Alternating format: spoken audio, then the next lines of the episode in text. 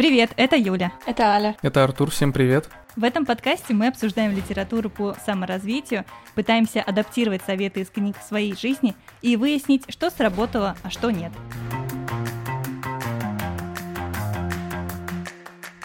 Книгу Мэг Джей «Важные годы» рекомендуют прочитать всем 20-30-летним. Ребятам сейчас 24, а мне 27 лет, и для первого выпуска мы выбрали именно ее. Итак, важные годы, почему не стоит откладывать жизнь на потом.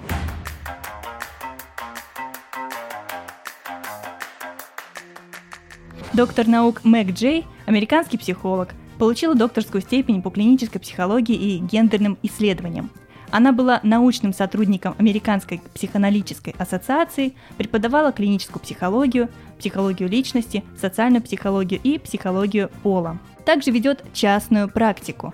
Ее первая книга «Важные годы» стала бестселлером и переведена на 10 языков.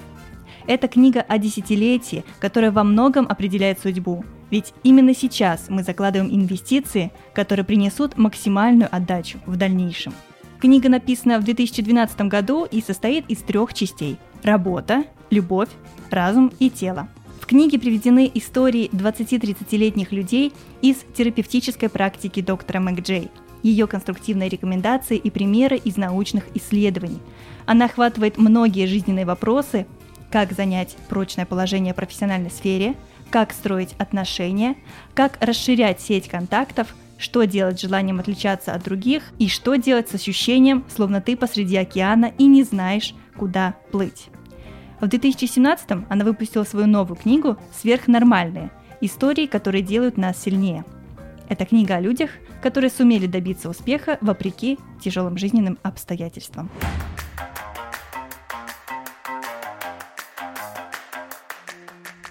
Вообще мне было очень интересно читать эту книгу, и во время чтения я чувствовала себя третьей стороной, как бы смотрящей на свою собственную жизнь и на свои мыслительные процессы. И по каким-то ситуациям из книги я думала, о, ну, класс, я раньше именно так и делала. Одна из таких ситуаций была описана в главе 5, это глава «Жизнь на заказ», где она пишет про важность навыка рассказывания о себе историй. Ну и, конечно, навык прохождения собеседований.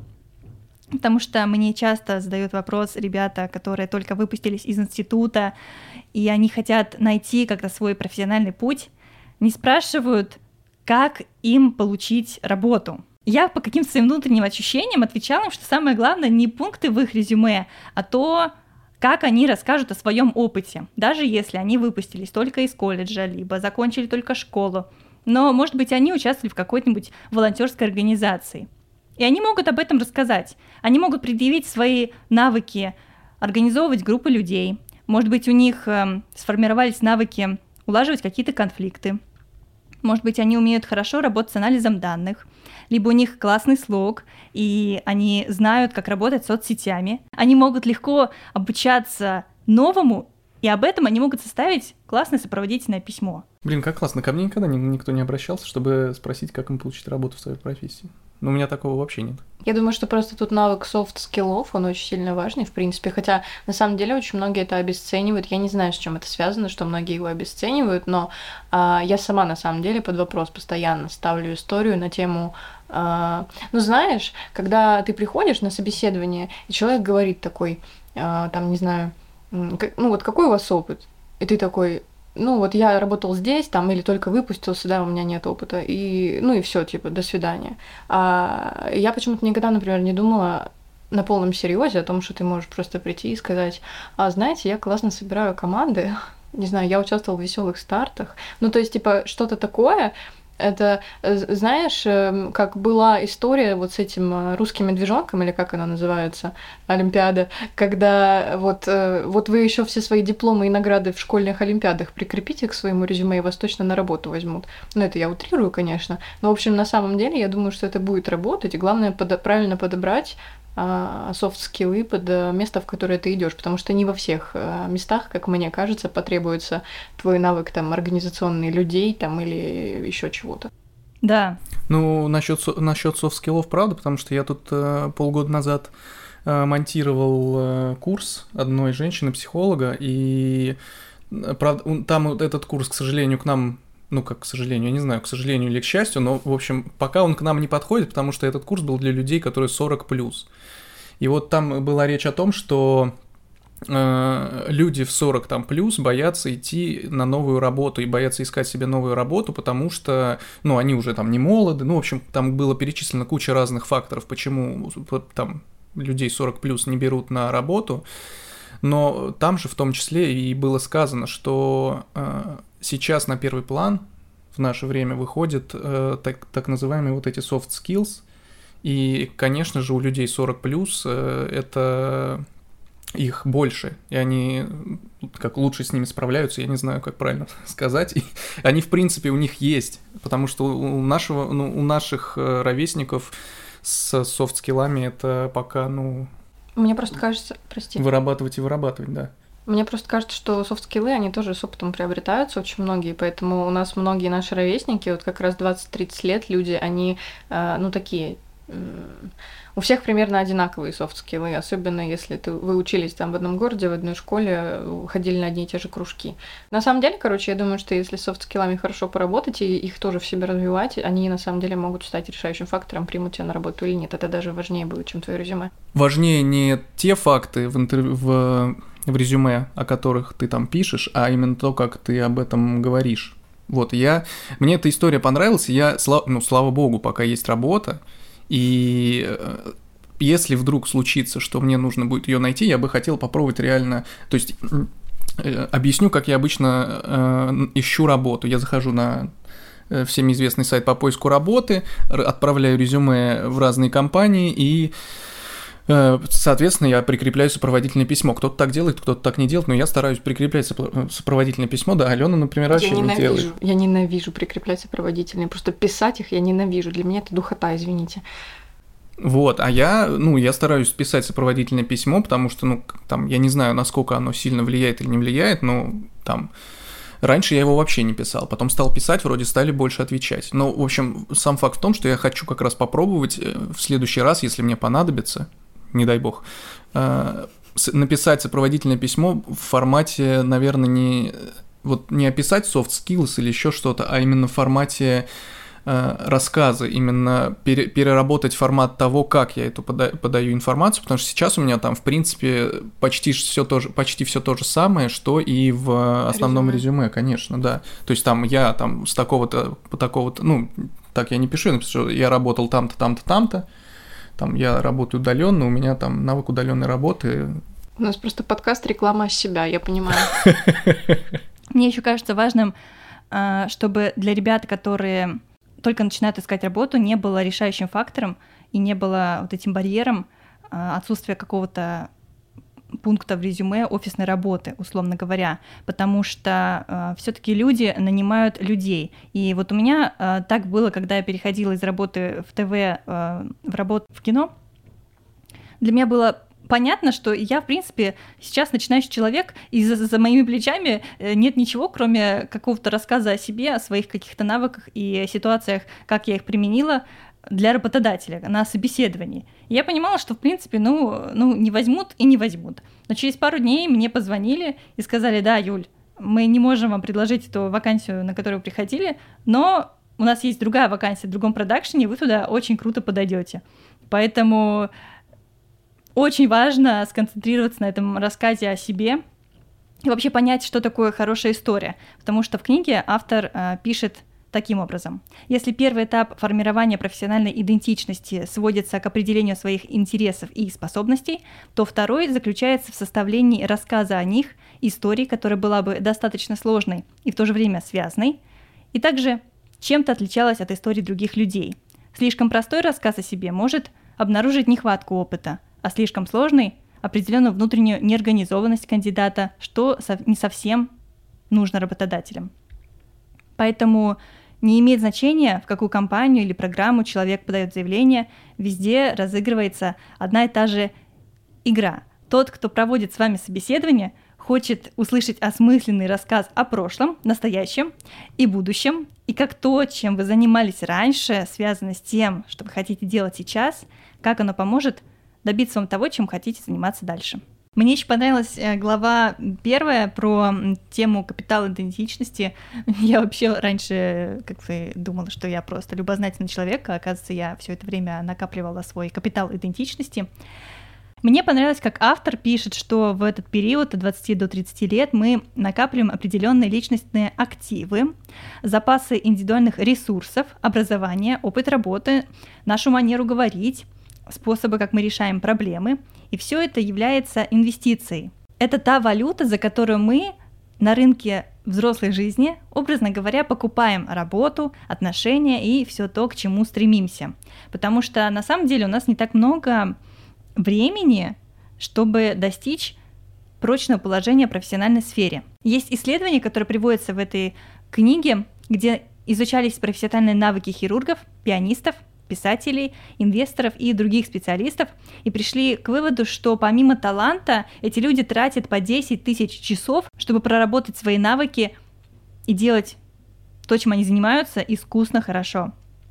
На самом деле 10 тысяч часов — это 5 лет целенаправленной работы по 40 часов в неделю. Либо нам потребуется 10 лет менее целенаправленной работы по 20 часов в неделю.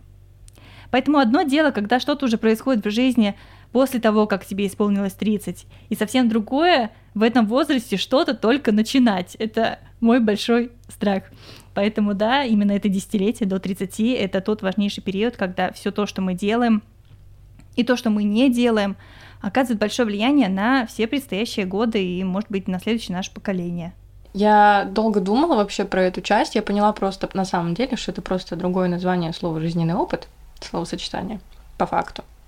Но, а, короче, я просто хочу сказать всем, кто думает, что в капитале идентичности должны быть только какие-то плюсы или там то, что вы там где-то чего-то добились, нет, в ваш капитал идентичности может войти даже ваше разбитое сердечко и ваш опыт переживания этих отношений, которые, а, там, не знаю, как вам кажется, в данную секунду сломали вам жизнь.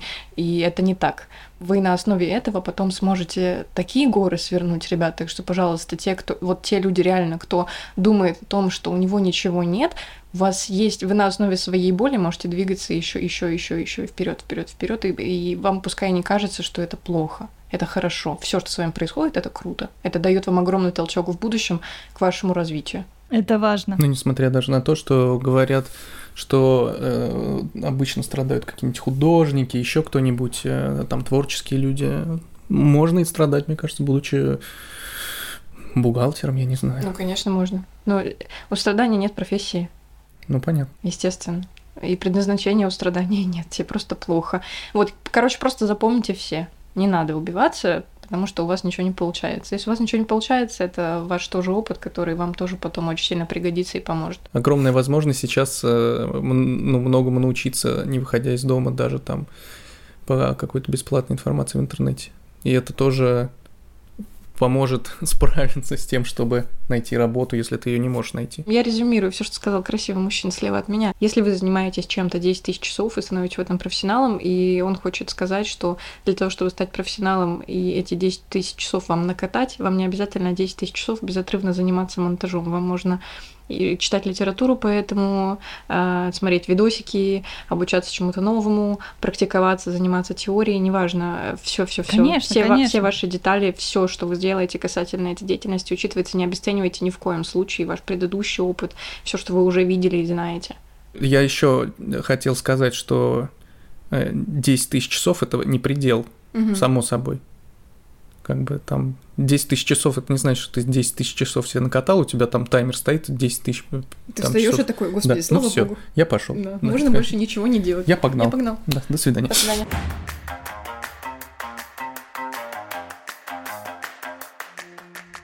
Короче, приступая ко второй части книги, она о любви.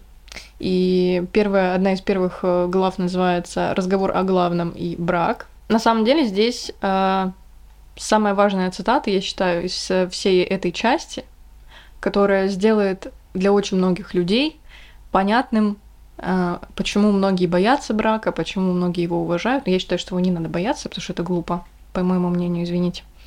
Э, и эту мысль нужно каждому запомнить и записать. то, что все события вашей жизни будут тесно переплетены с событиями жизни вашего партнера. Даже там, где вам бы этого не хотелось. Даже то, чего бы не хотели видеть или не хотели знать, что такое существует. Эм, я не говорю про какие-то типа там гигиенические всякие истории, я говорю вот просто там про эмоциональные какие-то стороны отношений, про а, нервы, про там неуверенности в себе, про бесконечную поддержку, про там почини это, пожалуйста, приготовь это, пожалуйста. И ты можешь выяснить очень многие вещи, которые тебе неприятны будут впоследствии. И как одна, одна моя подруга мне сказала, когда мы любим человека, мы его любим со всеми его приколами.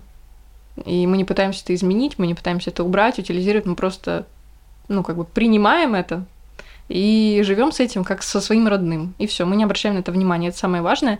Поэтому те, кто думают, что брак это страшно, нет, это не страшно. Просто вам нужно быть готовыми вот к такой маленькой детали, то, что вся ваша жизнь с этого момента э, будет не ваша, а она будет как бы общая. И нужно это очень-очень-очень понимать, прям сильно понимать.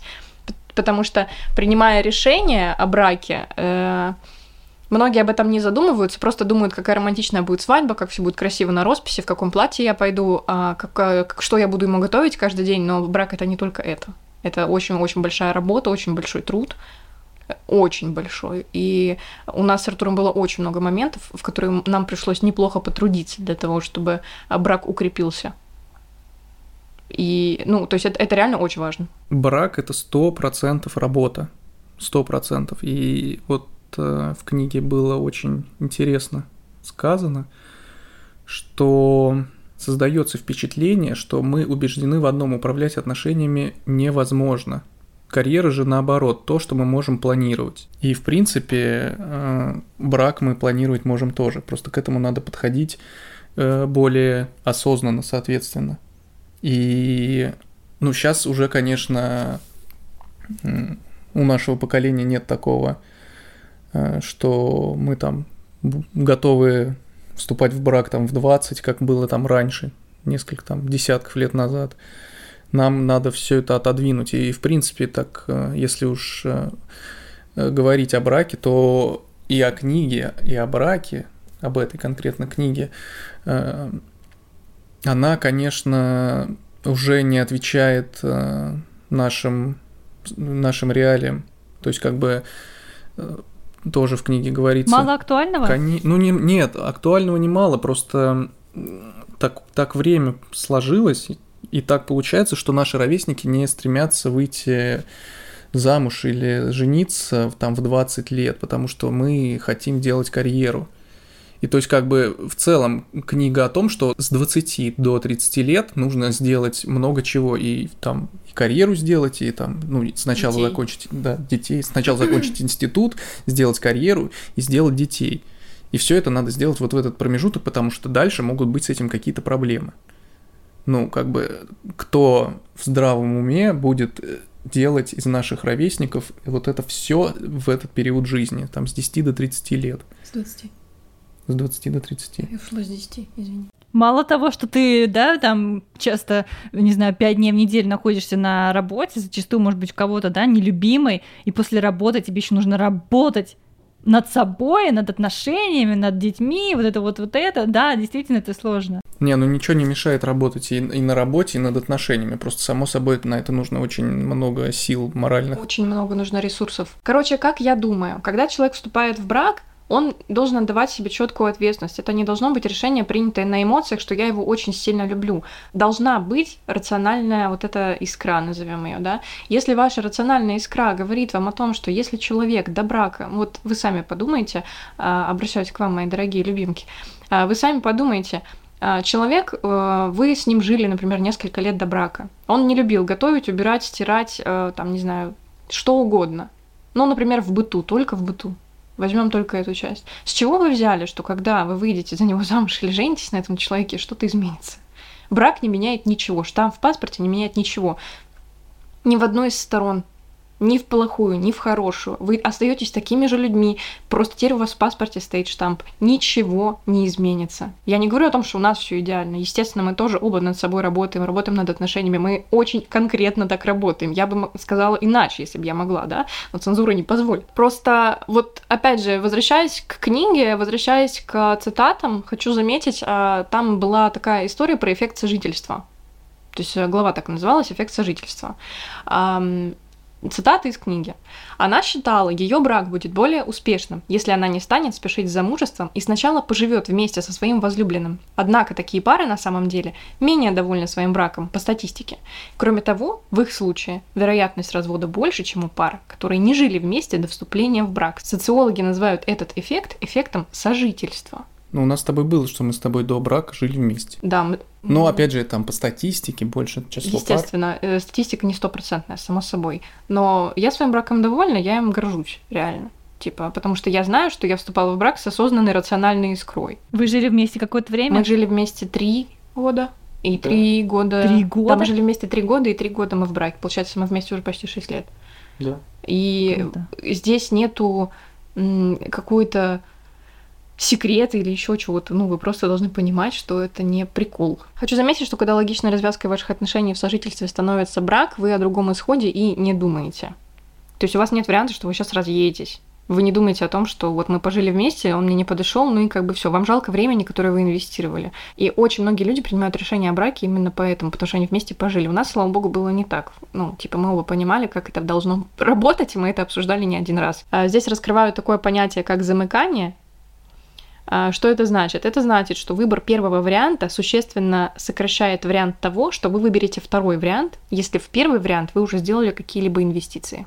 Да, это важно, кстати. Это, это работает во многих сферах жизни, не только с браком, не только... Это просто вот работает так. Если вы инвестировали в один свой проект миллион рублей, а в другой свой проект ноль рублей, вероятность того, что вы выберете второй проект, очень маленькая. Есть одна вещь, на самом деле, с которой я не могу согласиться до конца. А, в общем, в книге упоминается про пятифакторную модель личности. Что это такое? Это пять факторов, которые определяют, как люди взаимодействуют с окружающим миром. Открытость, добросовестность, экстраверсия, доброжелательность и нейротизм. Изучив суть этих пяти факторов и проанализировав свое поведение, вы легко сможете установить, в какой сегмент и в их диапазоне значений попадаете, верхний, нижний или где-то посередине. А мы с Артуром провели эксперимент, мы решили, что нам нужно как-то ну, попробовать вообще, как будет это работать или нет. Мы с ним в четырех из пяти пунктов а совпали, мы с ним посередине. Пятый пункт – нейротизм. У меня повышенное реально очень большое эмоциональное такое нестабильное состояние большую часть времени. Я не могу сказать, что этот один фактор очень сильно рушит там наши взаимоотношения. Да, он их усложняет, но это не делает нас с ним а, не отдаляет нас с ним друг от друга. Я бы сказала, наоборот, есть одна та вещь, э, которая в нас очень разная, и из-за которой мы контрастные люди, и из-за которой нам друг с другом комфортно. Артур гораздо более спокойный человек, чем я, он гораздо более закрытый человек, чем я. Конечно, это где-то и минус, но в большинстве своем, на самом деле, я хочу заметить, что это большой-большой плюс. Хочу заметить, что, насколько я помню, в, пя- в книге вот этот пятый фактор, пятый пункт, его назвали самым, ну, не, не то что самым, а, по-моему, достаточно важным. Угу. То есть, если вы в нем отличаетесь, это не есть хорошо. Типа, это критичная история, и 90, условно говоря, там, я не помню, сколько было написано, 90% таких браков распадаются или пары несовместимы. Ну, я надеюсь, что у нас такого не произойдет. Книга. Ну да, я как бы тоже подумала, ну и зачем это слушать, да, правильно, закрыла в этот момент и перестала читать. Я вообще скептик. Большой-большой-большой скептик. И для меня это пятифакторная модель походит на тест в интернете. На совместимость тест, на то, какая ты фея Винкс. Ты не можешь э, просто по пяти пунктам понять, насколько человек тебе подходит или не подходит, я считаю. Вам нужно очень много работы над собой проделать, э, над отношениями и над, там, не знаю, ну, короче, вам просто очень сильно нужно сначала узнать друг друга поближе, для того, чтобы вы поняли, как бы, э, насколько вы подходите друг другу. Это не делается просто через пять вопросов или пять вот этих, вот эта таблица с пятью пунктами. Тут я буду настроена нейтрально, не, не совсем негативно, но, в общем, я не очень согласна, наверное, с тем, что можно по этим пяти факторам как-то определить дальнейшую судьбу своих отношений и понять, подходит ли человек тебе на сто процентов или нет. А есть что-то такое, что ты бы, не знаю, из этой части бы прям ну, взяла с собой бы дальше? Может быть, кому-то что-то посоветовала? Если вы будете читать эту книгу, Держите у себя в голове то, что над отношениями надо работать. Что отношения это не иллюзия, что каждый человек уникален, что вы не можете по одной книге, по одной главе из книги сделать вывод, подходит вам ваш партнер в данный момент или нет. Это не панацея, это просто литература, которую можно принять к сведению, можно отнестись к ней нейтрально, можно отнестись к ней скептически и аккуратно. Не делать поспешных выводов никогда. Потому что книга не заменит вам э, совета от психотерапевта, давайте так, даже если книга написана психотерапевтом.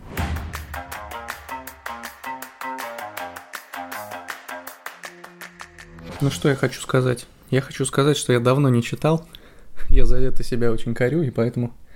Мне кажется, я буду сегодня коротко по тому, что я отсюда вынес, и начать хочется с э, истории одного молодого человека из этой книги, которая, в принципе, я себя ощущал точно так же, как и он. То есть э, в какой-то период времени э, у меня было чувство, как, как говорит здесь молодой человек, э, у меня было такое ощущение, словно я посреди океана. Как будто я могу плыть в любом направлении, но земли нигде не видно, и я не знаю, куда плыть. У меня было что-то примерно такое же, но возвращаясь к там, своей речи несколько минут назад, э, хочу сразу сказать, что книга, ну, я считаю, уже для нас не актуальна. Почему? Потому что все, о чем я буду сейчас говорить, у меня это либо уже работает, либо было со мной там в 16-17 лет. Вот э, эта история с тем, как молодой человек себя чувствует посреди океана, у меня было такое, да, лет там 16. Э, ну, у меня была совершенно другая аналогия, и я себя чувствовал в большой комнате, где куча-куча-куча дверей. И я об этом много задумывался, что там близилось окончание школы, и вот надо что-то выбрать. Хотя, в принципе-то, я могу сказать, что по факту я с самого детства уже знал, чем я хочу заниматься. Но со временем это просто тема осталась та же, но вектор изменился. То есть я там в детстве смотрел на своего дядю хотел быть актером. Я столкнулся с этой ужасной актерской, простите меня, актеры, это, я их очень уважаю, это очень сложно, но я столкнулся с ужасной актерской всей этой историей, и что-то меня это испугало, и я решил сменить вектор с актерства на режиссуру. Что, Извини меня, там не менее сложно. Что, что там не менее, да, там, конечно, не менее сложно, но в итоге как бы там океан про кучу возможностей, но как такового, э, скажем так, загона по этому поводу у меня не было, потому что я сразу знал, э, куда я хочу двигаться и почему я туда хочу двигаться. Вот и как бы все, всегда старался заниматься тем, что мне нравится. И, и тоже в книге упоминается про то, что родители нам очень часто говорят о том, что у нас всегда куча возможностей, и вы можете делать все, что вы захотите. Я не припомню, что у меня такое было, но мне никогда не говорили, э, что ты должен заниматься там тем-то и тем-то. Там у меня мама работала на кондитерской фабрике, она мне никогда не говорила, иди туда, иди на кондитерскую фабрику и работай там, где я уже как-то я скачу туда-сюда, но я скажу все равно это сейчас, как бы, э, если э, вам уже 20, вы можете эту книгу прочесть, а если вам сейчас меньше – 16, то вам однозначно стоит это прочитать. То есть я считаю, что мне кажется, чем дальше чем будет раньше. поколение. Чем раньше. Сейчас, мне кажется, прости, что перебиваю, мне кажется, сейчас чем раньше ты ее прочитаешь, Конечно. тем лучше для тебя. Ну и, соответственно, соответственно, чем дальше будет поколение, там наши дети еще, там дальше, дальше их дети, я не знаю, там вообще, мне кажется, эту книгу можно читать и в три года, там пока, как читать научишься, сразу читай. Все зависит от того, есть ли у тебя какие-то там неопределенности, трудности и так далее. Но Возвращаясь к книге, автор очень интересно изменил э, подход этого молодого человека, сказав ему, что представь, что ты не перед океаном, ему, конечно, это было очень сложно сделать, а что ты в магазине и перед тобой, например, в один день перед тобой 6 баночек джема, которые ты можешь попробовать, а в другой день ты приходишь, у тебя там 24 баночки джема. То есть, условно говоря, да, она сказала, что... Она написала, что не бывает такого, что у тебя может стоять выбор между 20 четырьмя, вариантами. 24 вариантами баночек джема, и что ты просто должен, опираясь опять же на свой багаж идентичности, в принципе, э, сделать выбор, то есть что ты умеешь делать и что у тебя хорошо получается или что тебе нравится, потому что там очень много, ну, не очень много, была история тоже в книге о том, как девушка работала на какой-то работе, а хотела всю жизнь заниматься фотографией. А, хочу добавить от себя то, что мне очень понравилось, вот прям лейтмотив, скажем так, книги. А, книга написана в формате а, встреч психотерапевтических автора с своими пациентами. Что важно? То, что она делает очень сильный упор на то, кем люди хотели быть в детстве и кем они стали по итогу. Потому что 90%, как я вроде помню из книги, а, ее пациентов по итогу стали теми, кем они хотели стать в детстве, либо выбрали тот же вектор, что и у Артура, собственно, то, о чем он говорил. Это тоже на самом деле важно, потому что многие хотели, условно говоря, быть в детстве учителями, но они стали какими-то коучами, там еще кем-то. Но это не из книги, это вот просто, э, как сказать, профессии виды изменяются, и мы под них адаптируемся, делаем то, что нам нравится, и то, что нам по кайфу. Поэтому вот. Еще можно я, пока ты не продолжил мысль, я хочу просто у Юли спросить, у тебя было такое вот про океан когда-то? Если честно, если честно, а, я зачастую задаюсь вот этим каким-то вопросом, потому что я вижу бесконечный океан возможностей вокруг себя. Я могу, не знаю, пойти монтировать, потому что я монтирую уже много лет. Я могу пойти снимать кино, я могу пойти открывать видеопроекты на Ютубе, я могу заниматься подкастингом. Мне все хочется попробовать мне хочется попробовать передавать свои знания, мне хочется, понимаешь, но это как бы не то, что описывается вот в этом океане возможностей.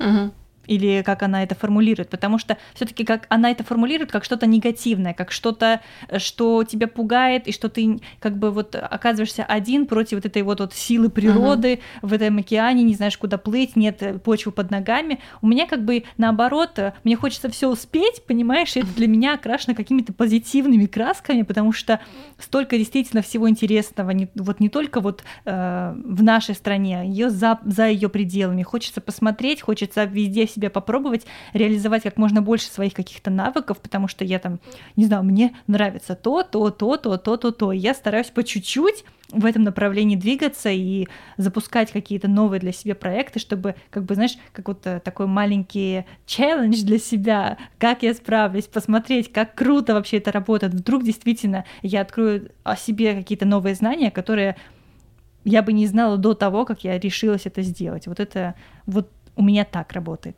Ну, то есть тебя, короче, не пугает э, вот это обилие вокруг возможностей? Меня не пугает это обилие, но в то же время я понимаю, что у меня есть какие-то такие проблемы, с которыми я работаю. То есть меня, наоборот, это обилие, оно меня вдохновляет и радует, потому что хочется все попробовать, но страшно не успеть, понимаешь? Mm, то есть ты боишься все-таки не успеть? Я боюсь, э, я боюсь, конечно, конечно, я боюсь, я боюсь не успеть, я боюсь, что э, мне страшно, что я, может быть, выберу что-то, что могло бы приоритетнее mm-hmm. оказаться, вот если бы я сделала другой выбор. Это, конечно же, все нужно разбирать, работать над этим и бесконечно, может быть, даже всю жизнь учиться с этим взаимодействовать, потому что какие-то штуки действительно нужно прорабатывать годами, годами прорабатывать. Вот, это тоже жизненный путь, это очень ну интересно. Ну, да, да. Ну, тут, я, ну, я, по крайней мере, считаю, что тут надо быть осторожным с таким океаном возможностей, потому что ты можешь хвататься то одно, то за другое, то за третье, и в итоге ни с чем не остаться. Это тоже надо делать очень аккуратно. Да, это тоже важно. Как там, напомни, книга называется? Почему важные годы, правильно? Почему ну, не нужно откладывать годы. жизнь на потом? Я вот тоже сейчас в процессе монтажа одного курса, э, который называется «Возраст возможностей». И этот курс не для наших ровесников, этот курс для людей, которым 40 плюс, опять же. О, класс. Время изменилось, и все сместилось к тому, что сейчас э, важные годы это любые годы, в принципе. Да, То есть это правда. Лю- люди там и в, и в 40 лет карьеру меняют, и там и в 50, и в 60, и там когда на пенсию выходят, э, там сколько можно Э, в, в тех же социальных сетях увидеть каких-нибудь э, блогеров, бабушек там уже, скажем, да, да, да. и дедушек, которые прекрасно себя чувствуют, отработав там какими-то там плотниками или еще кем-нибудь. Блин, это все круто, это прикольно. Э, вы вольны делать что вам угодно. Просто мне кажется, что здесь акцент был в названии книги о том, что это важные годы, потому что вы становитесь личностью целиком то есть вы осознаете э, весь этот мир. Вы первый раз идете в институт, вы первый раз заканчиваете этот институт, вы первый раз пытаетесь устроиться на работу. То есть здесь вы приобретаете свой самый первый опыт. И вот я думаю, здесь акцент на этом был сделан. Что еще хочется сказать в контексте каком-то у меня э, того, что кни... того, что я прочитал в книге, у меня уже все такое, все работает, такой я какой-то индивидуальный. У Альчики это тоже много все работает, поэтому я не один такой. Но я хочу сказать еще тоже о, о такой интересной вещи. Я и пользовался до этого, но я никогда не задумывался о том, что это как-то называется. Э, и я про слабые связи имею в виду. Слабые связи – это люди, с которыми мы так или иначе встречаемся или поддерживаем контакты, но не знакомы достаточно близко. Это могут быть коллеги или соседи, с которыми только здороваемся. И вот у меня прекрасный тоже есть пример по поводу слабых связей. Как-то мы снимали интервью для начинающего блогера. Там над этим интервью со стороны девчонки этой блогера э, работала девочка-продюсер. Когда мы закончили работу над этим интервью, она у меня спросила, типа, мол, чем ты еще занимаешься, там как-то, может... На ну, каких движениях двигаешься? На, на каких движениях двигаешься, да, может, у меня для тебя что-то есть. Я говорю, вообще без проблем, приноси все сделаем. Вот, и с тех пор периодически она мне реально приносит какие-то проекты, хотя мы с ней вот плотно так не общаемся, как э, там с э, другим э, человеком, который приносит мне заказы, по сути, постоянно. И вот она, в принципе, сила слабых связей, это очень классно, этим надо пользоваться. Но я вот этим пользовался, не осознавая этого. Ну, что это именно так называется. Вот, и это очень классная история. Короче, я хочу объяснить, как это работает. А, слабая связь. Ты знакомишься с человеком, но ты ему как бы не друг, не враг, а так. И вы можете зацепиться разочек, разочек другой, повисеть где-то, отвиснуть, покайфовать, и вот вы как будто бы уже проект вместе какой-то делаете. Например, Отличный проект э, мы сейчас, например, делаем. Я с Юлей реально видела сразу четыре всего за 7 лет знакомства с Артуром, который она водит, и а, Юля просто предложила, и как бы при всем при этом, да, я хочу заметить, опять же, никому не в обиду, а, и, а, Артур и Юля тоже общаются не, не супер близко, они там не лучшие друзья, и каждый день не созваниваются, не, ну, не сообщают о состоянии своего здоровья и всякое такое, это просто факт, и все. И это не хорошо и не плохо, просто такое общение между двумя людьми. И Юля просто пришла и предложила нам поучаствовать в проекте. И вот мы сейчас сидим уже, вот 18 августа пишем а, подкаст для вас первый. Поэтому я считаю, что слабые связи работают огненно. Я хочу, чтобы все ими пользовались и понимали, что коммуникативные навыки важны. Я хочу, чтобы все понимали, что общаться с людьми важно. И то, что, и то, что не только а, вам нужны эти люди, но и вы этим людям очень нужны. И, возможно, вы именно тот ключ к разгадке, к решению их э, задачи, какой-то ключевой, к решению, там, не знаю, э, очень-очень важного какого-то пункта в их работе. Э, просто функционал какой-то сможете выполнить. И, возможно, отсюда и начнется, кстати говоря, ваша карьерная лестница. Никто не знает.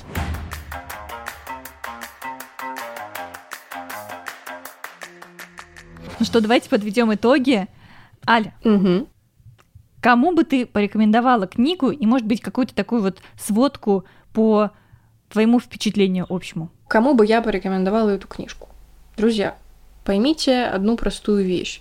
Мы сейчас все развиваемся не по годам, и то, что книга написана в 2012 году, я провела небольшую аналитику и выяснила, что, скорее всего, это не точно, но, скорее всего, клиенты, которых а, врач в книге описывает, были примерно в 2000-х годах у нее на приеме.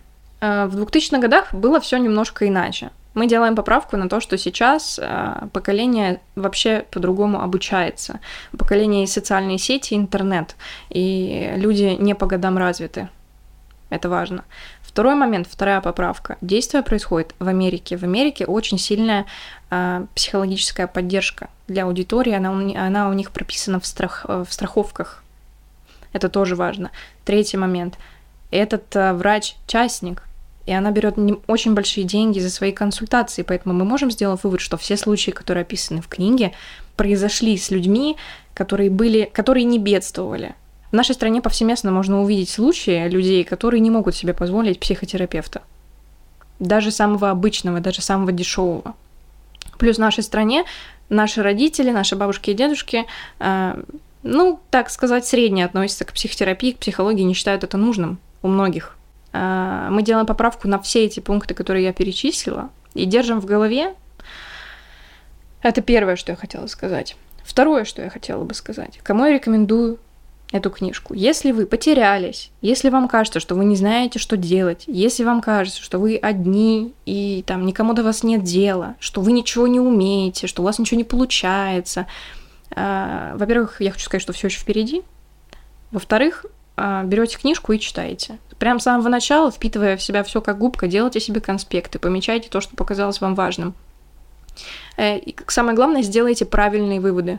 То есть не нужно просто прочитать эту книжку, пройти мимо и забыть. Сделайте себе конспект, выпишите себе все самое важное, все, что вы бы применили.